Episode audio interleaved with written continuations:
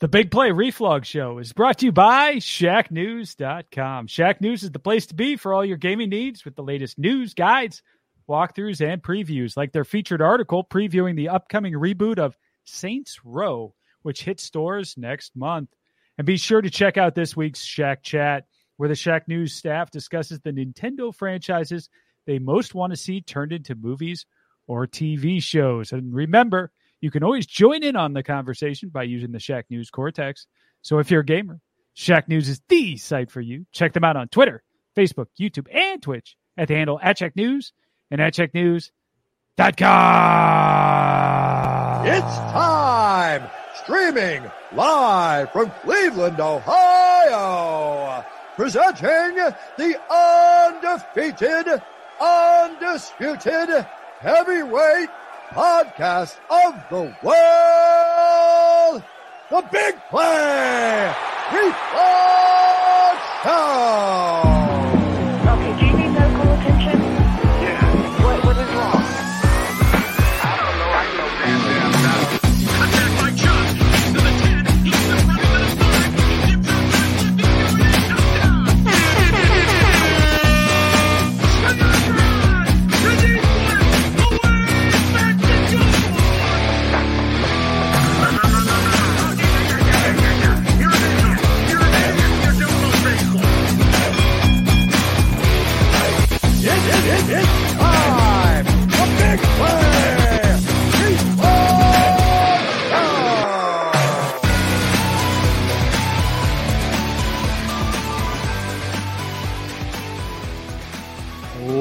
Welcome to the Big Play Reflog Show.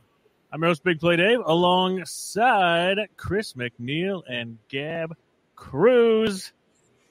How are we doing, guys? Good. We're doing great. Excellent. If you had to pick a video game, Chris, to turn into a movie or TV show, what would you go with? Well, since it's on the mind, Tecmo Bowl. How about that? Can you Follow imagine? a team through the NFL season with the ups and downs, Dave, and all the drama therein.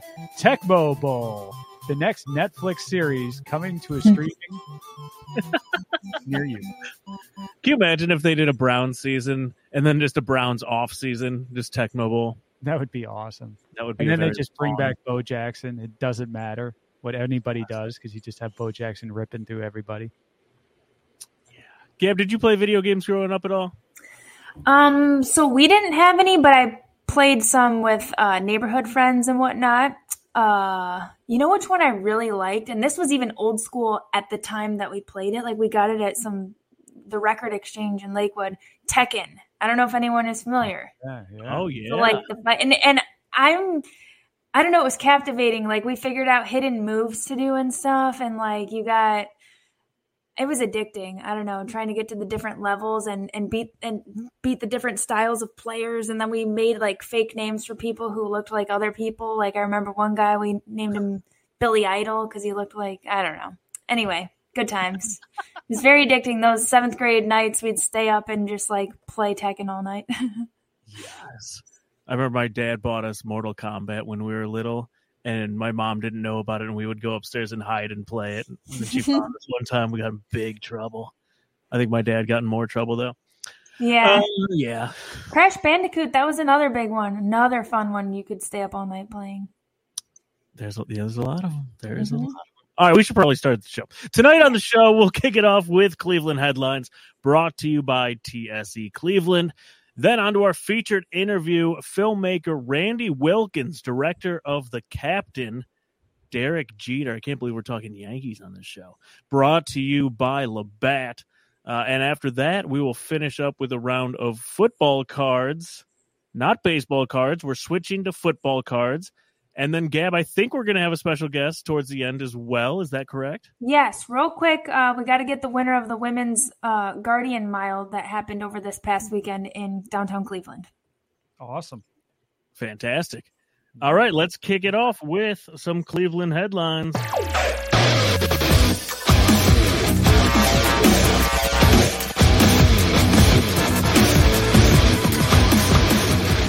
Cleveland headlines are brought to you by our good friends at TSE Cleveland. They've helped us give away a ton of signed Browns merchandise. So make sure you're following them at TSE Cleveland on Twitter and keep an eye out for our show tweets for some weekly giveaways. We might switch that up and start doing one big giveaway a month. I think that would be good. And we definitely need to upgrade that uh, intro graphic there because Baker Mayfield is not on this team anymore. Aw Breaking news. breaking news. Uh, let's talk some Browns. Nathan Zegura tweeted out, "Oh baby, Browns training camp starts this week. 2022 season is officially underway. I am beyond pumped. Let's go." Gab, where's your excitement level for this year's training camp? I actually am excited, especially because I've got a really good friend who's a full time full timer there, and um, so I'm a little more invested from like a behind the scenes standpoint. Okay. And uh, it sounds like it'll be really exciting to to watch all of our different pieces we got going on now, and also it's just always good for the city. Like you know what I mean? Even if you're not a huge football fan, you got to feel good that everybody's just so excited right now and just in that feel good mood. And hopefully, Brown's Twitter won't be too ruthless. We got to be excited about this. Right, it's been the longest off season ever, and we've had a lot of long off seasons. So, Right. yeah, I think this this is the mark of it actually starting, which is nice. Right. And just like lots of drama and divisive topics and whatnot. And I think that at the end of the day, people just want to see the hometown team do well and um, just get the sport of football going in this town, you know? Yeah, some actual pads and balls and actually playing the sport would be nice. Yes, Chris, what what's your level of excitement for this? you know, I guess I am because football is starting up, but it's basically necessary, but kind of annoying foreplay to the season. I just kind of want to get through it. Let's get to the meat of the schedule. Let's get going. We've got the horses. We know we've got to practice a little bit and we got to get ready, but man, I just want to fast forward. I'm one of those in Madden that that fast forwards to the season through the preseason. you skip And- ten And a couple of seasons in, I start fast forwarding just to the playoffs. And, you know, I'd like to be a team that eventually we just fast forward to the playoffs. For right now, I'll take just fast forwarding to the regular season. By the way, what what did you think of my boy Josh Rosen joining the squad? He seems like he's just like a cancer to any QB locker room at this point. which Thought that was kind of a perfect. Strange on in. What could be the worst that happens, Dave? Hard not. We're just the gauntlet. We're assembling all the infinity stones of all the quarterbacks from that draft and seeing how that turns out. We'll snap our fingers at the end. We'll end up with half the number we've got right now, and we'll roll with it. There we go. We do have friend of show, Cade York. We'll watch him kick some bombs. That'll be fun. I think that's going to be one of the biggest storylines of the season. Is can we make some field goals consistently? Mm-hmm. We'll see.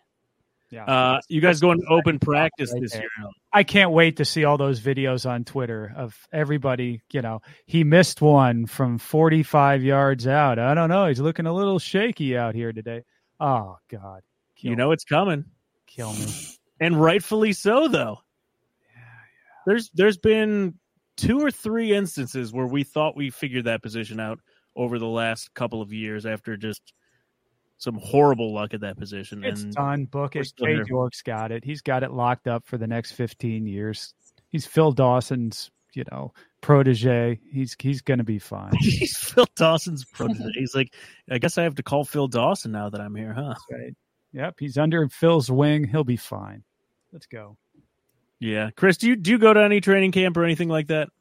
I haven't in years. Yeah, Uh, I, they usually do one like scrimmage thing at the stadium, and I'll bring the kids to that. I've done that the last couple of years, you know, where they have like a quote unquote game and they try and simulate some things, and I've gone to that. But in terms of regular training camp, I haven't been in years. Gab, do you ever go down to anything? I haven't, but I would actually really be interested to check it out this year. See what the vibe is like and see it in person. I'm surprised I haven't been, but yeah, it's I definitely want to make it. Yeah, I mean it's just let- Browns players practicing. So I mean, it's not like anything thrilling, but it. it But if it's a lot anything like you know, like spring training, though, it's that casual Yeah. vibe, and I don't know, you feel like you're getting a sneak peek. It's it's fun. It's a community thing too. It's like fun to go with people and just a relaxed atmosphere. That's right. Yeah, have some football. That is nice. All right, let's switch gears to baseball real quick. Uh, Casey Drottar tweeted this out. He said, It's going to be fascinating to see what the Guardians, a team that essentially has to buy at the deadline, no matter the scenario, does with Amed Rosario. I thought that was kind of a weird tweet. Do you, I, I we should be buyers. Uh, do you think that we actually will be buyers at the deadline? Ah, man, it's such a tough question to You answer. You just never know. I get what he's saying about the Amed Rosario thing, though, just because, I mean, I don't know that he's our shortstop of the future, but he's been really good. So he's he's worth, you know, Fran Franmil, by contrast, is when he's his normal slugging self and not sh- striking out as much, he's much more valuable than he is currently. But Amed has been pretty consistent. He's one of our more dependable hitters. And um, so I get why he put put him put him in the tweet, I guess, because he is kind of like a character that's in the mix. But like we were talking about, Dave, a lot of some things floating around on Twitter, and you never know, but like maybe it's dealing Plesac or Bieber or something like that. Um, You never know what the Guardians are going to do at the deadline. yeah, and to be fair, eh, I I mean, I think a lot of people, even us as onlookers, are like, "Yeah, what what do you do?" so I'm sure they have their hands full too, the front office. What, what's interesting is all these conflicting thoughts too, because you mentioned getting rid of Plesac or maybe Bieber because maybe you can get something there. Uh, we also could use another starting pitcher. I think. Um, if We, really we trade needed two starting- starting pitchers and get a starting pitcher.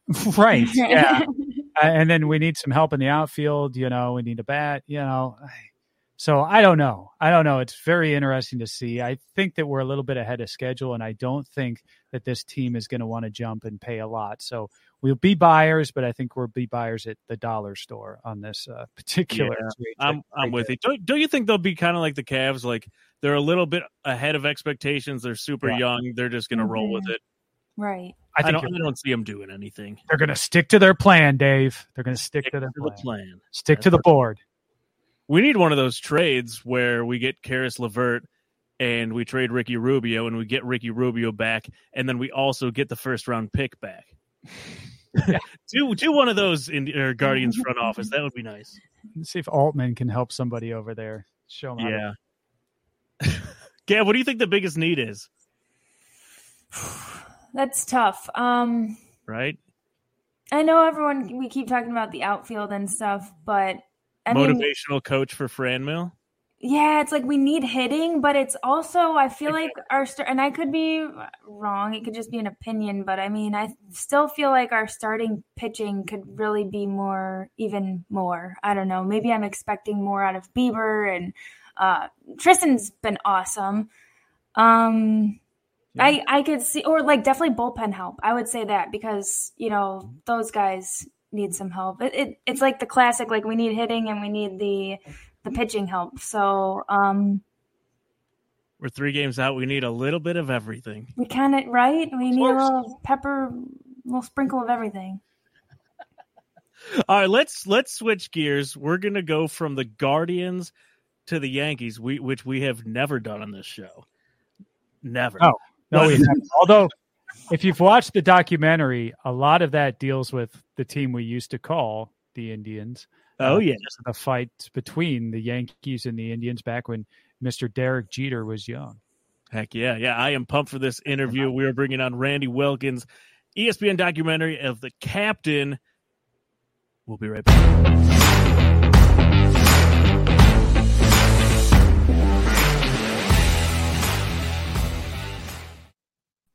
All right, on the line, the Labatt Blue Line, we have filmmaker and director of the new ESPN documentary, The Captain with Derek Jeter, Randy Wilkins. Randy, welcome to the Big Play Reflog Show, my friend. How are you?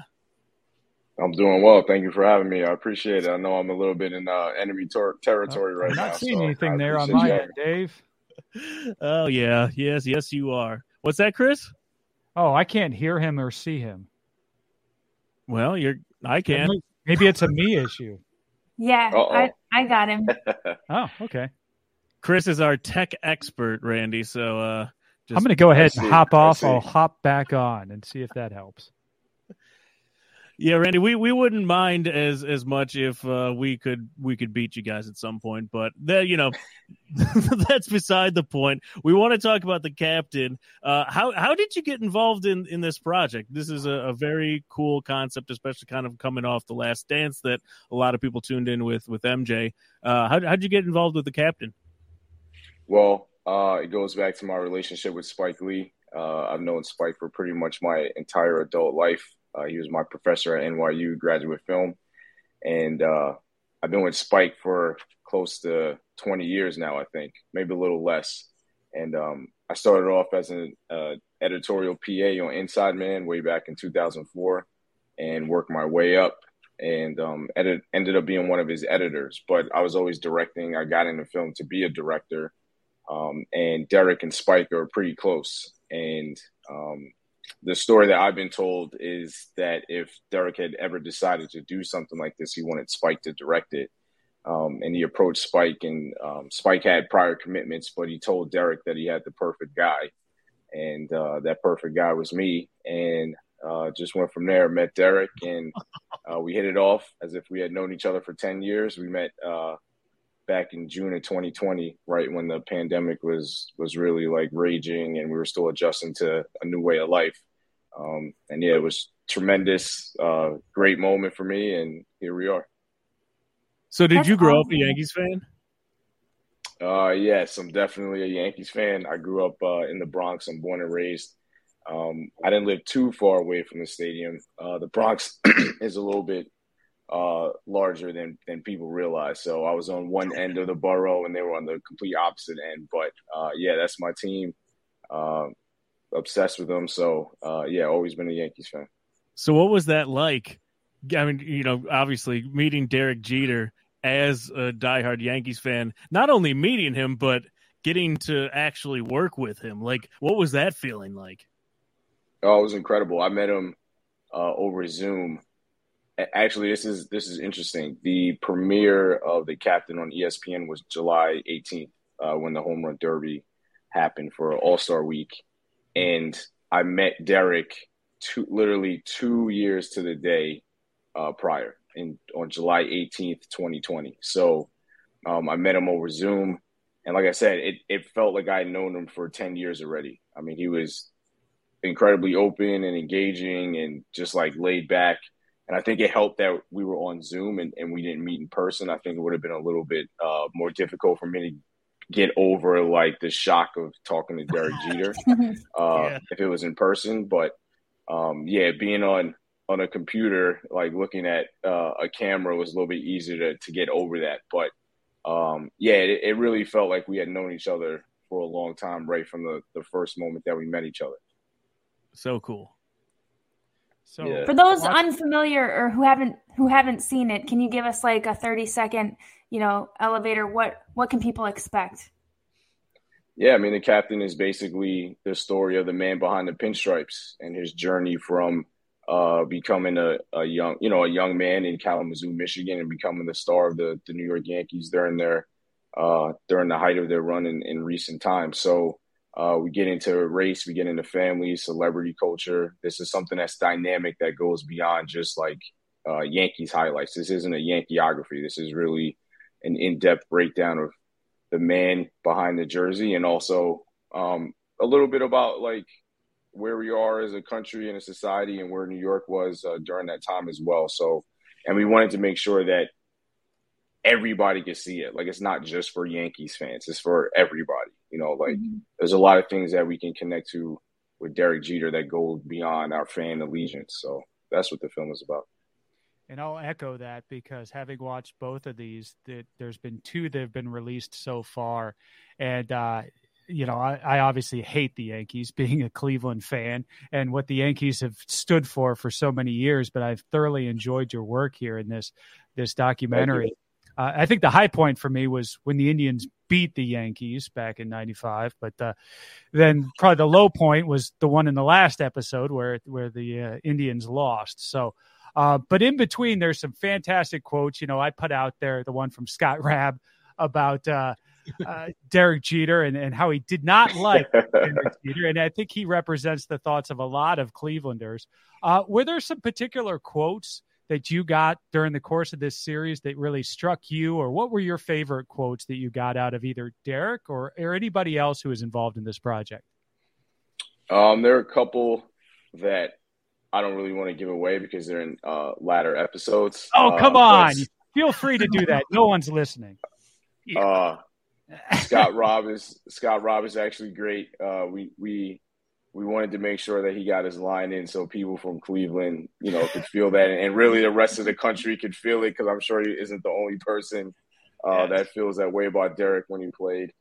Um, yeah, one line that really stood out to me is Derek saying uh, "loyalty one way stupidity," and I think yeah. that that kind of captures a lot of how Derek views the world and and what's important to him. Trust and loyalty are like really important uh, values for him, and that's kind of like the the line where you know if you cross that, there's there's no return. Um, and as we move on with the series, we'll we'll see how that plays out in multiple ways. But um, immediately, uh, loyalty one way, stupidity uh, stands out right away. Yeah, that was I just got through that in the second episode, and really that leaves with a nice cliffhanger of him versus the front office, and I'm anxious to see what the next one's going to hold. Uh, but taking us back to that first episode, you know, he did a, a really nice job of painting the story of him gl- growing up in Kalamazoo, Michigan, and his parents. You know, his mom was white, his dad was black. Some of the challenges there. How important was it for you to talk to Derek about his childhood, um, growing up, what formed him, and how willing was he to kind of open the book on Derek Jeter? Oh, it was crucial. I mean, I think if we're trying to accomplish this goal of revealing a man behind that number two jersey, we have to talk about his his upbringing and how that influenced the way that he viewed the world and how the, the world viewed him, quite honestly. So um, it's crucial. We will continue to talk about it throughout the series. Um, and he was very open about it. I mean, it's, it's part of his identity, it's part of who he is. And interestingly, I think w- while we were going through this process, he he learned or kind of discovered how much his upbringing impacted the way that he played baseball and how he viewed um, playing Major League Baseball as a Broadway stage. And he has this aversion to people staring at him because there was there's a negative emotion attached to it because of his experience. You know, he doesn't look like his parents, and mm-hmm. um, people are defining him in ways that he doesn't view himself. But then when he got to the baseball field, he wanted everyone to look at him. He, he, it was showtime for him. So it was like this interesting relationship between uh, how he was viewed on the field and how he was viewed off the field, and how that influenced the way that he went about his business uh, while he was playing with the Yankees. And how about that footage? It, some of the more um, memorable footage, I'd say, from the first couple was really the footage around his his draft, where he's there in his living room. He's waiting to be drafted. He's expecting to go either one or five. Finds out he's not in the top five. Didn't realize the Yankees were drafting six. And then, of course, they take Derek Jeter. They the person announcing it didn't even pronounce his name quite correctly, or they didn't type it in. right. I mean, there was a lot to that.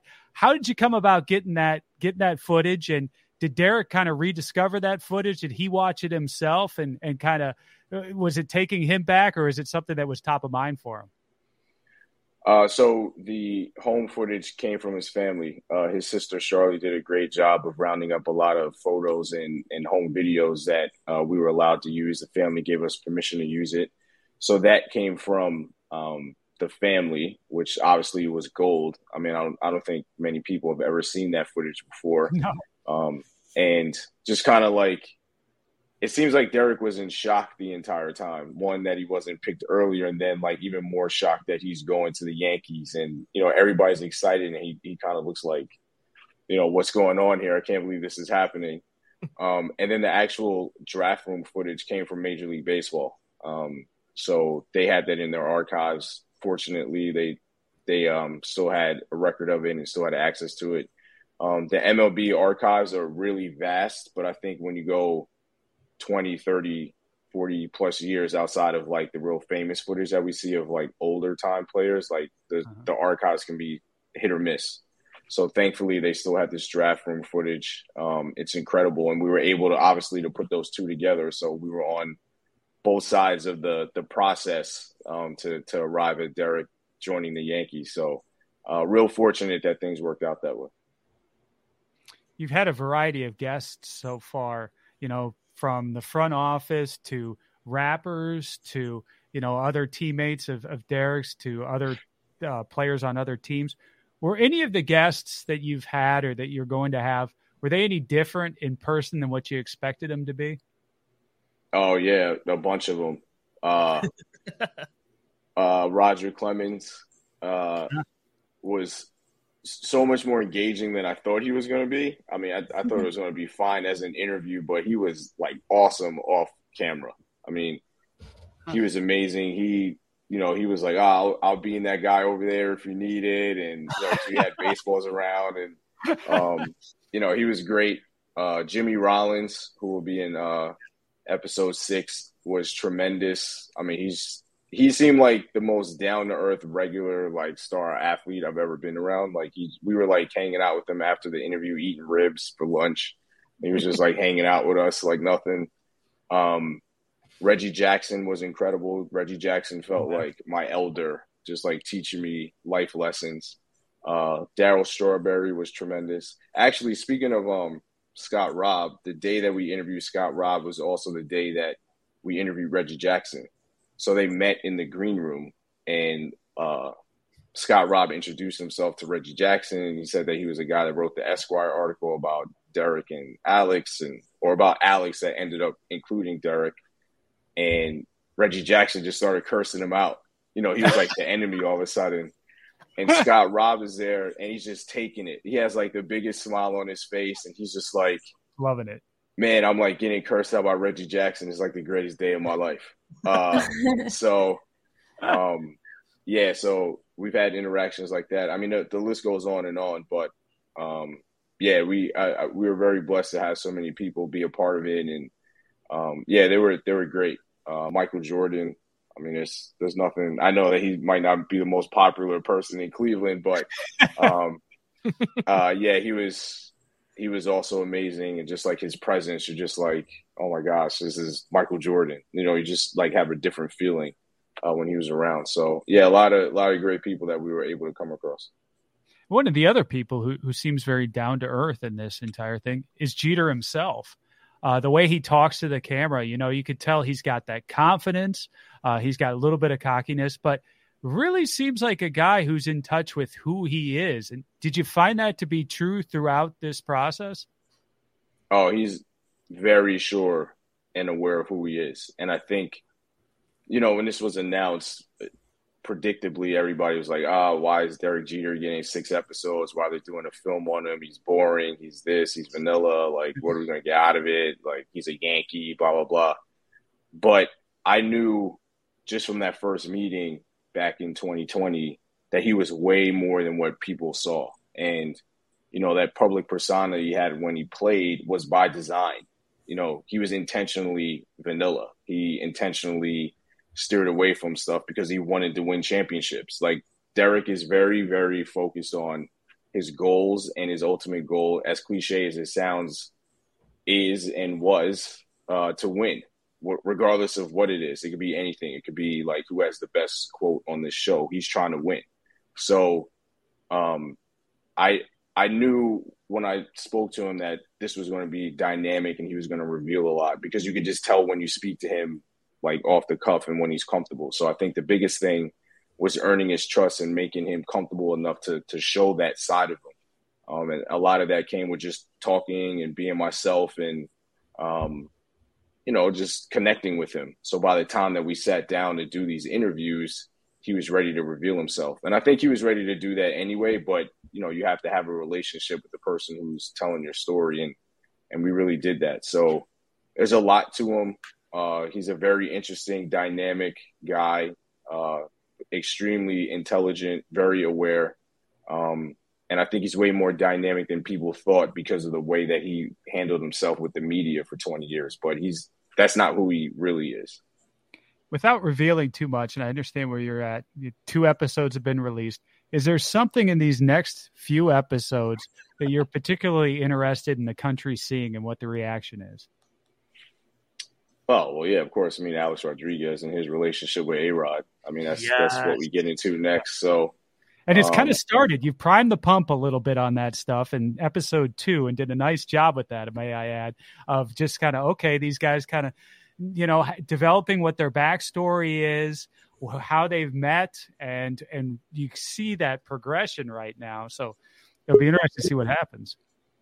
yeah, I mean, it's yeah, a lot of it's just going to be about Alex and his relationship uh, with Derek, um, but also like revealing more about how Derek feels about trust and loyalty, and that is not just his relationship with Alex, but it's how he interacts with everyone and how that kind of just like influences his relationship. So it doesn't just um, focus on Alex. It's it's setting the groundwork for things that happen throughout the rest of Derek's career and what he had to go through. Um, you know, in episode four, we deal with uh, his first World Series defeat in Arizona and how that impacts him and uh, how it like really bothers him. You know, and he goes into detail about the impact that it had on him and and uh, going through that experience for the first time, losing a World Series, especially with 9/11 and the added responsibility of trying to be a distraction for New York City at the time. So, um, yeah, I mean, it's the next two episodes like really exciting. I think it gets gets into a lot of things that people were hoping we were getting to. You know, I, I know people weren't totally sure if the film was ever going to go there, but it does. Um, so I think that people will have a lot of exciting stuff to to look forward to. I mean, just a, a giant scope of this this project in two years. Uh, what, Randy? What was your favorite part about putting this entire thing together? Wow, I think it's I think it's like discovering the story that you feel confident people will connect to emotionally. So you have this idea, you have this story structure, you have this kind of skeleton of what you would like the story to be, but like when you actually hear the people speaking and like their emotional beats that are starting to arise and there there's information that's revealing itself that you know people don't know about or Derek is revealing certain things about his personality or people like telling stories where it reveals more about him that's when you get really excited because you know that you're um that you're breaking this myth that people have about Derek so I think just finding those moments where people are learning about him, they learn new information maybe about the Yankees or the organization, whatever, and you know that you have something that people are going to like kind of sink their teeth into, you get excited. So I think mining those emotional beats and arriving at moments where again universally people can get into it and they understand it. Like it's not some yankee gatekeeper thing where you know it's just for yankees fans where you know if you if you weren't a part of that fandom you can't access it. You know it's it's supposed to be universal. It's not treated like um, a yankeeography. So i think when you have those moments and then you can build on them and set them up and pay them off that's when you get excited as a storyteller because you know you're telling this like very uh, wide ranging but um, in-depth story about a man in the world around him All right. So, which iconic Cleveland athlete are you going to do your next uh, film on? Is it going to be like Johnny Manziel, or you want to go like Colt McCoy, or uh, uh, you guys tell me what do you guys want you know uh, let's get a Joe Thomas one. Let's get a No, Joe do Thomas. it, Nick Okay. Chubb. Nick Chubb. If you could Okay. make Yeah. Nick Chubb a If you could dynamic character that Yeah. really catches the attention of everybody and not just a fantastic running back, that would be a real that'd be a director's ultimate challenge. yeah that that one might be hard nick chubb might be might be hard uh we can show the the squat video a couple times and Yeah. then just like squatting a million pounds um but yeah no i uh yeah i uh i don't know you whatever you guys want i'll i'll come up with it uh i don't know if i don't know if uh people want to see a johnny manziel film though. I don't know how that that might land in Cleveland. I might I might be uh, unpopular at that point. But um, yeah. I love it. All right, so for those who haven't been watching, by the way, I love that it comes out once a week, and I can't binge it and stay up till three in the morning. I like the anticipation of the the weekly episode. Um, if if people haven't gotten on board, where can they where can they view it? How can they view it? So right now, uh, it's available on ESPN Plus. If uh, people have ESPN Plus, they can always access it there. And I think the other way really is just your cable on demand. Uh, it'll be available, I think, through September. So uh, if you want to play catch up, you can uh, subscribe to ESPN Plus if you don't have it. If you do have it, it's readily available, and then uh, should be available uh, on demand across across the country. Super cool. Well, episode one and two were phenomenal. Excellent work. We're we're definitely looking forward to the rest of it. Um, and then yeah, we'll let you know on that Cleveland player when when that comes due. Yeah, let me know. I appreciate it. Thanks for having me, and uh, thanks for watching, and thanks for supporting the film. Yeah, thanks for coming on and Thanks, keep up the great work. Thank you. Thanks for having me. All right, Randy welcome. That was awesome. That is just such a gigantic project to to put together, um, and it's it's done phenomenally well. So, Chris, I know you're loving it. I am. Yeah, he's done a fantastic job with it. And if you know, diehard Cleveland Indians slash Guardians fan like me can enjoy something that's centered around Derek Jeter, the captain of the New York Yankees during the '90s and up until a few years ago, then I think anybody can enjoy it. Heck yeah! Hey, let's do back to back interviews. What do you say? Let's do it. Let's Do it. Well, I'm gonna get the music so we're pumped up again. Here we go.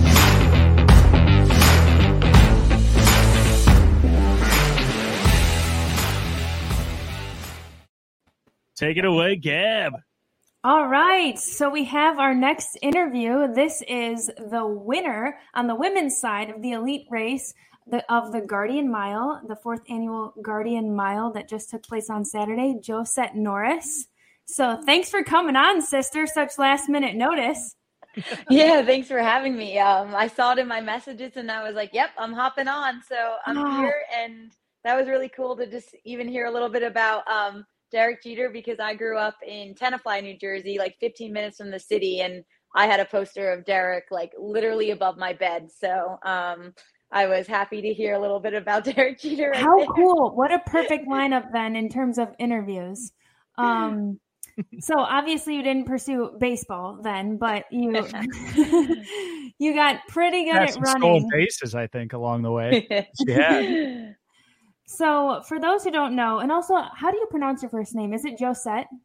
yeah, Josette. hmm Josette. Okay, very Mhm. cool. So, for those who, who are tuning in, um, who aren't as familiar with the running world, we're trying to get some love for the sport on this level because we do get, you know, quite a bit of people who like to tune in and listen to Chris and Dave, um, mostly.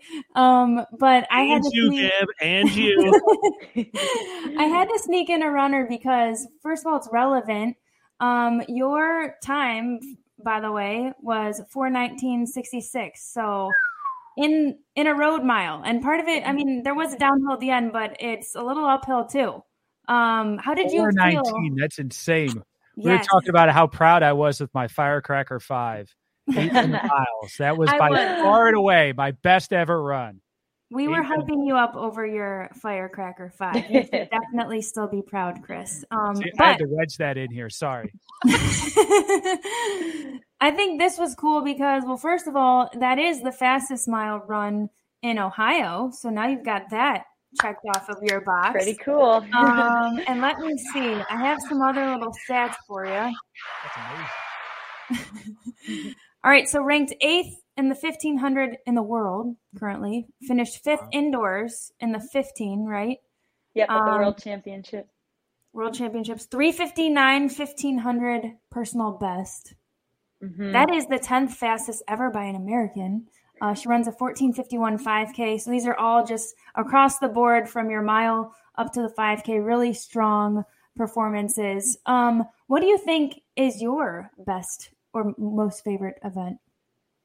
so I've been I grew up and I love doing cross country and track and um, I definitely focus on the 1500 and the 5000 meters on the track and actually the Guardian Mile was my first ever road mile. So it was really cool. I'd never been to Cleveland, Ohio and I've never done a road mile before. So I was really excited to make my road mile uh, my first road mile appearance um, here, and it was really special to do that. And I think it suited my strengths really well because I would call myself a strength miler, and Mm-hmm. um, a lot of time road races um, play to the hands of a strength runner. So um, it was pretty cool to come out there, and it was really unique to be able to run across the bridge. Um, like you said, the second half is downhill, but that first half is a steady incline. So I think we went out for a little reference. We went out in a two thirteen um, Okay.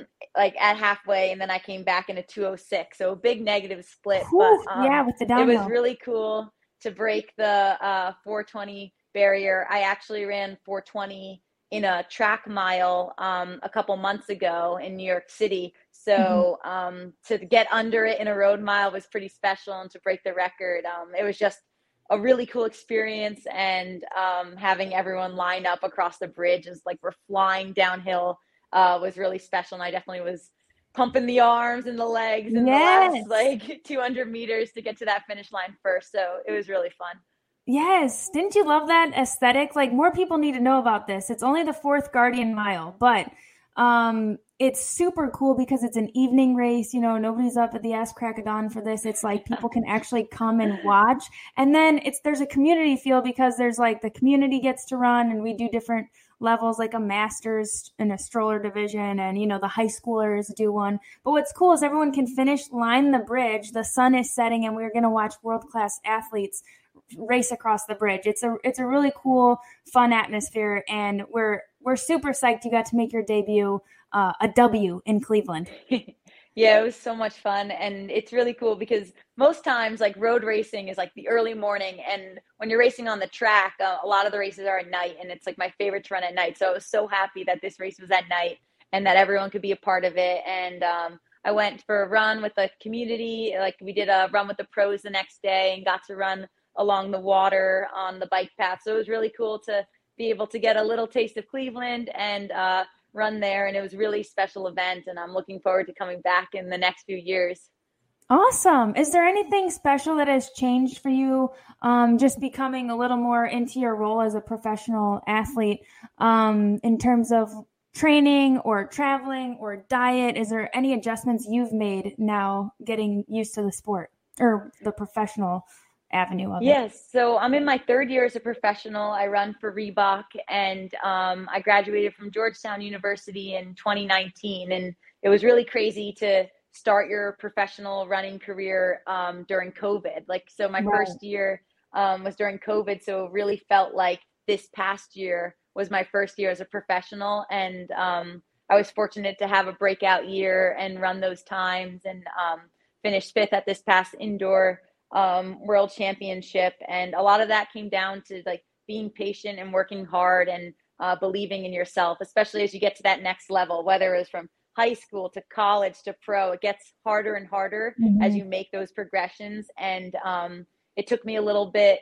to really feel like I belong on the professional stage as a runner. And I've really worked on my confidence and just believing in myself. And a lot of that comes from like your workouts and what and the work you're putting in.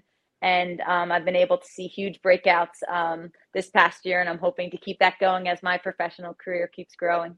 Awesome. Yeah, I think that as a runner, you definitely, it's one of those things where not everybody sees what's going on. You just pop up at a race and it's like whoever shows up and does something cool that day. How do you keep yourself motivated through those grueling workouts? Um, because, you know, it, they add up and, and it's an everyday sacrifice to, in our sport, I feel like it's not one of those things where you can just, you know, stay up all night or get, get to too many parties or whatever. There is a sacrifice involved.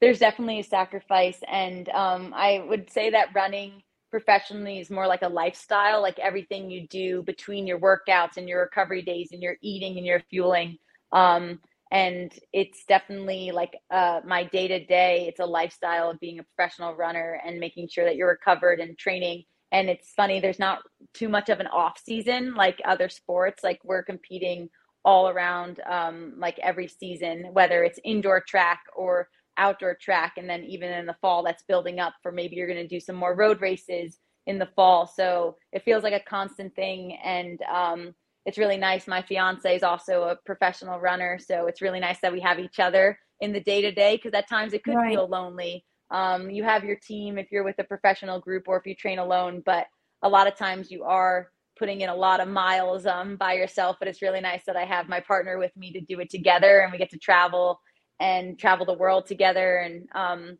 go and race and compete. So that makes it really fun and really enjoyable to get to do that together. Awesome. Well, what can we look forward to next from you? What's on your list next? So I'm actually racing in um, a 1500 in Memphis this upcoming Friday. And then I'm getting ready for a European trip. I'm going to go to Poland the following week and race in the Diamond League circuit. And like the next goal would be to try to make the Diamond League final, which would be um, in the beginning of September. So hopefully be racing on the circuit in Europe and to get enough points to go compete at the Diamond League final, which I was able to do last year. And I had so much fun traveling and racing. So a couple more weeks of races. And um, if anyone wants to follow along on my Instagram, I always post about upcoming races and the results. Um, it's at Josette Norris. Perfect. Great. Thanks. You you even you even gave yourself the plug. I was gonna say, where can we find you? Because if not, I'll throw it out there. But Oh, Awesome. perfect. well, congratulations again and crush it in Memphis and beyond. Oh, thank you so much. Thanks for having me. Yeah, no problem. Thanks for coming on. Bye. That's great. Fantastic. Yay. I don't even think I could break an eight minute. It's incredible. These elite runners, man, oh man, just different. Operate Can you believe it? It I mean, it was just so cool to watch um on Saturday. But I know I'm a runner geek, but like even for the community, I feel like people would be surprised what a fun vibe it was. Well, I saw so I saw you your Instagram videos just over the bridge, and it, it looked awesome. There was a ton of people. Yeah. Um, I feel like it didn't. There's not like a whole lot of marketing that you see out on the internet for it. So this is the fourth year. Right. What like, what was the vibe like down there? Like it's was there a lot of people? It seemed like it. Yeah, like we try um my friend my friend Kenny who helps uh put this on we they try to get to like some of the news networks and whatnot. I mean, it's going to take them some time to marinate, but it's really unique because we really do have some really great athletes like Clayton Murphy. He's from uh he ran at Akron. He won gold in the 800 in 2016 at the Olympics. Um he also, I mean, he did well at this past Olympics too, I believe. Uh, a really Yeah, but how are they? How are they recruiting like runners like Josette to come to Cleveland? Like, are they like, hey, would you like to run across a bridge? Like, like there will be people here. So what's funny about the He's running, going to Europe. I know what's funny about the running world is it's a small world. So like Yeah, you- you're you're so close to knowing so many because it's just such a small close knit community. Um and I think that's the beauty of it though too is like they are they feel a little bit more accessible. Like somebody always knows somebody personally and be like, "Hey, would you be interested in this race cuz you know, um they've worked to get prize money and and things, make it legitimate, have an actual purse involved, and uh, get the community to become more aware of the sport, I guess.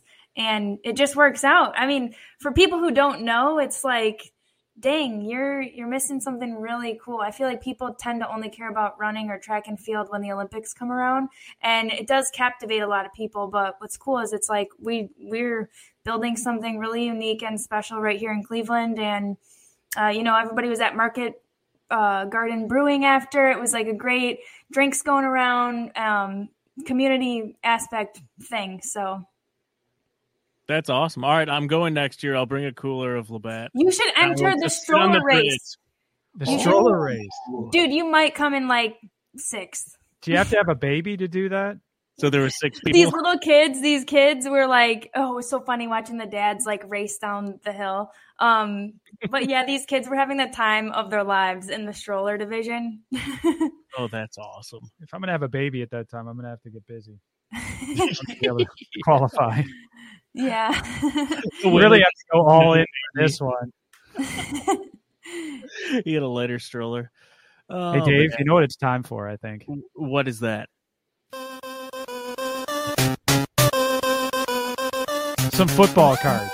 Let's we do play it. baseball cards. Football season is right around the corner. I saw Ken Yes, Carman tweeted out that he heard the high school marching band starting to play, so we know that football is on its way. Alive and well. So let's play some football cards. All right, what are we doing? Gab versus me. Gab, you up for Oh this? man. Oh, here we go. Whoop. We're going 1990 score. Series 1 versus Series 2 here. Okay. Um, 1990 football. Gab, how good are you at 1990 football? that's before my time, uh, but let's do it. Football. Do you want Series 1 or do you want Series 2? What does that even mean? I have no idea, Dave. Well, I assume named Series 1 came out before Series 2. Your last. So Excellent. series one. Series 1. Here you go. 1990 Series 1. I think we have 16 cards in here. All right, I'm setting it over under. Gab, I think you will know less than three and a half. Okay. Three and a half. Oh, I'm I taking, would be shocked. All right, let's see. Let's go. I'm taking Come the on. under. Duane Bickett from the Colts. That's 0 for 1. Okay. Jim Jeffcoat of the Cowboys. 0 for 2. Jim Jeffco. Reggie Roby from the Dolphins. Uh huh. That's a punter. Hassan Jones from the Vikings. Oh boy, this is a rough pack. It just got a little bit better. This man just starred in his own commercial not too long ago. Ickey Woods from your Cincinnati Bengals. Oh, Ickey Woods. now that sounds familiar. Going to get some cold cuts. Jeff, what, Jenkins commercial was that? Was that an insurance commercial? What was that, Chris? That was progressive, I think, wasn't it? Yeah, I think so. Or was it uh, like a Geico? Maybe it was a Geico. It was one of those. Yeah. One of the insurance. Mark Kelso from the Bills. Remember Mark Kelso, free safety? I remember him. Nope. Steve Walsh. Steve Walsh, this time of the Cowboys. I think Steve Walsh would eventually end up with the Niners. Hmm. He's quarterback for your Dallas Cowboys. Vince Newsome from the Rams. Dalton Hilliard from the Saints. Marc Spindler. He's a rookie. I don't even know what team he's for. Marc Spindler. Uh, Pittsburgh, huh? Ronaldo Ronaldo Turnbull. Reggie Rembert. This is not getting any better for you. Louis Oliver.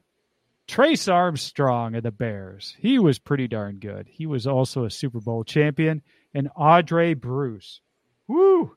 That's a rough All right, so. I think I knew two of those, maybe Well, you knew three. Mickey Woods. So if I was the under, Gab, I think you might be the under as well. Uh, yeah.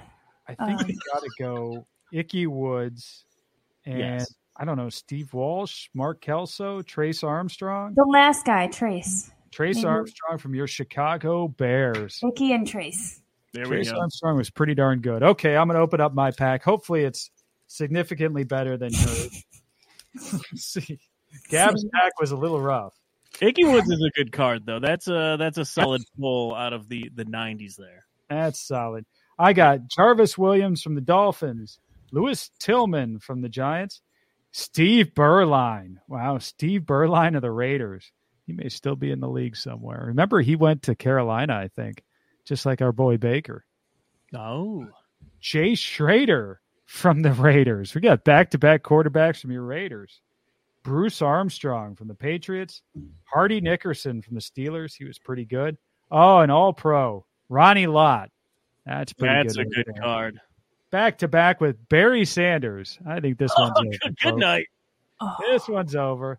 Harris Barton, okay. Mark Bortz, Tony Casillas, Jeff George. How about that? A Jeff George rookie card.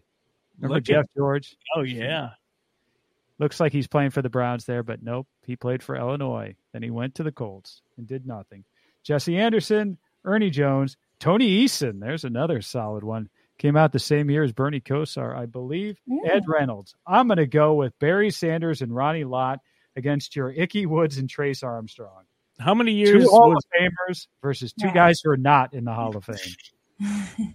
I think I win this round. Rats. that's that's an easy one. That first pack was brutal.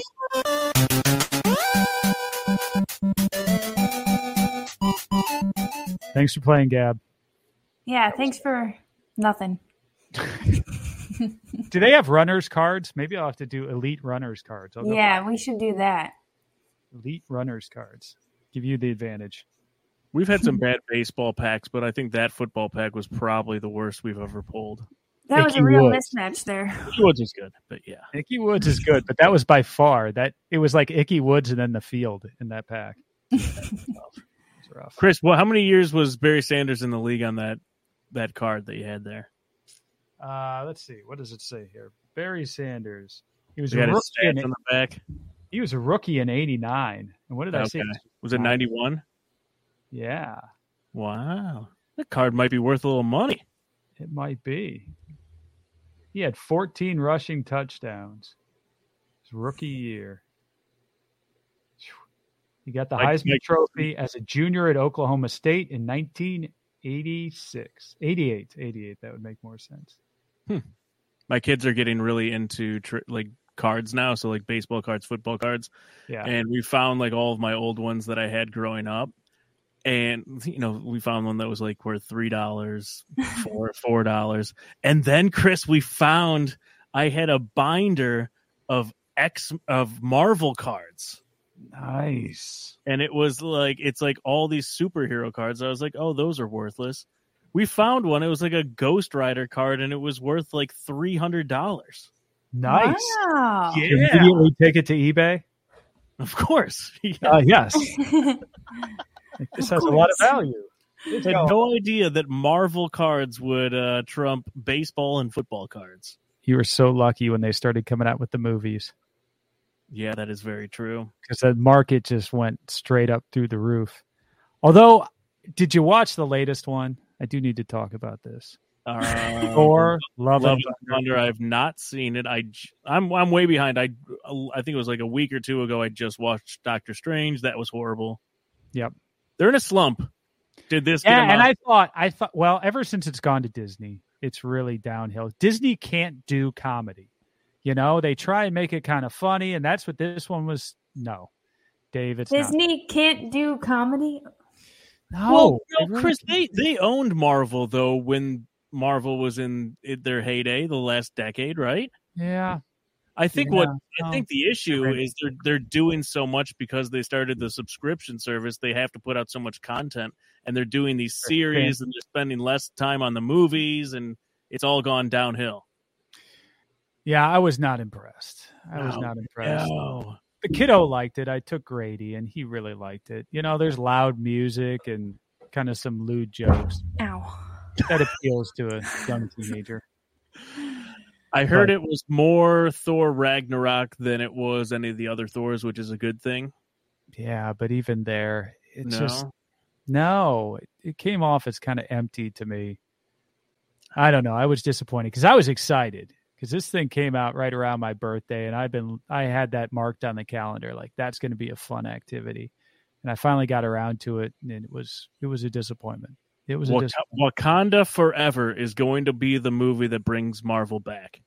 Yeah, I think that could be seen right. the Have you seen the trailer for it? I have. I have. That one could do it. That one could do it. So my summer movies, I've got Maverick, far and away number one, and I didn't even Still- like that as well as other people. I, I didn't think it was. It was good. It's not as good as people say.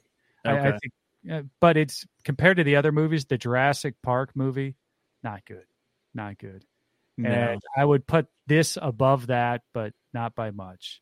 You know it's bad when it's on Disney Plus with like three weeks after it was released in the theater. But I'll tell you, far and away, the worst movie I have seen, and probably not only this summer, in past summers, and for several years, the Bob's Burgers movie. Very, very bad, unfortunately. And I like Bob's Burgers, you didn't like how they got trapped underground and almost died? and it's already on a streaming service. To your point, Yes. did you see the Bob's Burgers movie? I love Bob's Burger, the show. I do too. Did you like Yeah. the movie? Um, it was okay. Yeah, I thought that was horrible. It just it wasn't good to the show. It wasn't uh, I wasn't expecting much. Right. Neither was I, by the way. and I was underwhelmed. I just watched Independence Day 2 for movie night this past weekend. Have you seen that? I have not. I didn't even know they had a second one. I guess it came out like six, seven years ago. Interesting. Was it good? It was incredible. Incredibly good or comp- Bill incredibly Pullman was in it. Interesting? Yes, they had the whole cast except for Will Smith. I think Will Smith is like, "Nah, I'm not. I'm not going to do that." Got It was all right. Men in Black. The third one's going to be the best one, Chris. I can't wait. Like Caddyshack three, I'm waiting out for that one to come out. Uh, You know, hey, Caddyshack one came out today on this date in 1980. By the way, did it really? Wow. there you go. There you go. There's your cinema corner. Can we talk movies every week? I like talking. Nice movies. piece of trivia. Yeah, I'm still caught up on the fact that Chris said Disney doesn't know comedy because Disney owns Pixar, and I will have you know. Pixar was Pixar before Disney picked them up. All right, as long as you just differentiate, because They there's a have lot. to buy comedy. They buy Okay, it and fair. they ruin it. Generally, Because the writers, there are some. I just have. There's there are people I want to meet in person. Like whoever wrote Monsters University has to be my best friend. It's a My tight. kids If it was a stand up, like it's such tight writing. I, it's freaking Yeah. hilarious. I agree. I agree. It is Inside you've got a Out. Very good movie. There's so many. Encanto I watched recently. That's pretty good. I thought the plot fell apart at the end, but um, very visual and great music. Uh, I, could, I could talk Pixar all day. I don't know. You guys probably I've don't watched know anything. Moana probably about seventy-five times. There this you year. go. Moana's up there. That is a good. That is a good one. Coco, another classic that I'm really loving these days. I can rewatch Pixar movies. This whole time, I'm trying to think of a Disney movie that's funny. See, Is the Emperor's New Groove Disney? That was funny. Hercules, that was funny. Kinda. Yeah, I liked Hercules. Emperor's New Groove. These are old. These are like I was going to say these are really old. That was like Yeah. very, they Mickey Mouse. graphics. I'm talking about like when McDonald's had the freebies uh during these movies and I'm like, which ones were the good ones? Yeah, we're, we're gonna have to do our research on this. I will say this though. I had the epiphany recently, so like I just decided to watch uh 101 Dalmatians one night, like the old school one. Mhm. And I had the epiphany like, what a bizarre concept for someone to decide that, you know, be a really great kids movie uh, about like stealing a hundred puppies and a lady threatening to skin them to make a coat out of it. Right. Like, I don't know where growing up that didn't register for me, but my adult brain now was like, what in the world? Like, who pitched this idea and thought that that was like just, you know, I think back in the day, a lot of those writers were just on a lot of drugs Yeah. when they came up with some of these ideas. I Like, you gotta be guarantee that was the case. a hundred Dalmatians and just like, let's skin them. That's what she wants to do. Okay. Disney's like, let's do it. That sounds about, that sounds good. And that's before you went through in front of like test audiences and things like that. That didn't exist. Right. You know, they were just like, concepts would never test out. You know, you get a room full of more than like three people. Somebody's going to be in there going, "Whoa, wait a second. So it's just some dude who went out to the bar with another guy. They wrote that thing, and then they just kind of rolled with it. You know, there can't be that many people involved in that actual script coming together, right? Well, drugs definitely worked for them, though, to the Oh, same yeah. point, because Alice in Wonderland was a banger. You're right. That's what I'm That was a book. Oh, okay. Yeah, but the way, okay. Was it And as it was crazy as the in its, movie? in its best form. It was a Tom Petty video. I would say Wow. R.I.P. Good reference. Tom Petty. All right. Only thing we didn't get to talk about was Madden ratings. Myles Garrett, 99. Should he have been the first 100, Chris? Of course. Come on. Actually, I'll take that back. I think Devin Hester was 100 in speed. Was he really? I think so. Was Devin? I Hester- people. I know he was fast. I didn't realize he was. I think they gave him 100 speed back in the day. I think the internet, it was like the early version of Twitter. I think they bullied Madden into giving him 100 speed. God bless the internet. right? Same people who put Peyton Hillis on the cover of it. Absolutely. I might I might get Madden this year. I haven't gotten Madden in three, four years. I think it's time. 84, Chris. We're in 84, 13th overall. I'll take it. Top half of the league. When's the last time we were in the top half of the league? It's got to be the highest we've ever been, right? Ever been on Madden? I mean, probably. I mean, maybe this Sports Illustrated year, Baker coming off the really strong performance. I think we were like low 80s. I mean, even us being like top. Yeah, I'm thinking back to like our heyday. You know, We're the 13th best team in the league, Chris. yeah. I'll take it, Dave. Yeah, I think the only gripe I have is Wyatt Teller at 89. Him and hmm. Bitonio should both be low 90s easy. I agree. What do they have Chubb at? I He's was like just about to ask that. What number was one Nick Chubb? Nick Chubb is a 96. Hmm. Okay, That sounds about right. That's But they respectable. take off- Yeah. three points because he doesn't have that outgoing personality. Is that one? I think so.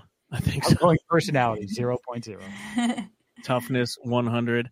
Amari Cooper 90. That's actually a little higher than I thought he would be. We got a team. Let's We go do. play some football. Can't wait for that regular season. It is time. All right, I am spent. What do you guys say? All right, let's wrap her up. Let's wrap it up. Thanks for tuning in to the Big Play Reflex Show. We will see you next Monday night, 9 p.m. Shout out to Labatt. Go get some seltzers. Go get some Labatt Blue Lights. Check out the Gab hat. Uh, TSC Cleveland, go get some Cleveland memorabilia signed. We're going to start doing a once a month giveaway for a big ticket item there. GVR, go get some shirts and Shacknews. Go check them out. Go check out those debates on which video game should be shows and movies. Go check them out live on Twitch and subscribe. We will see you guys next Monday night and hopefully know who our quarterback is going to be week one. See you then. It's time! Streaming live from Cleveland, Ohio! Presenting the undefeated, undisputed heavyweight podcast of the world! The Big Play! Reflex!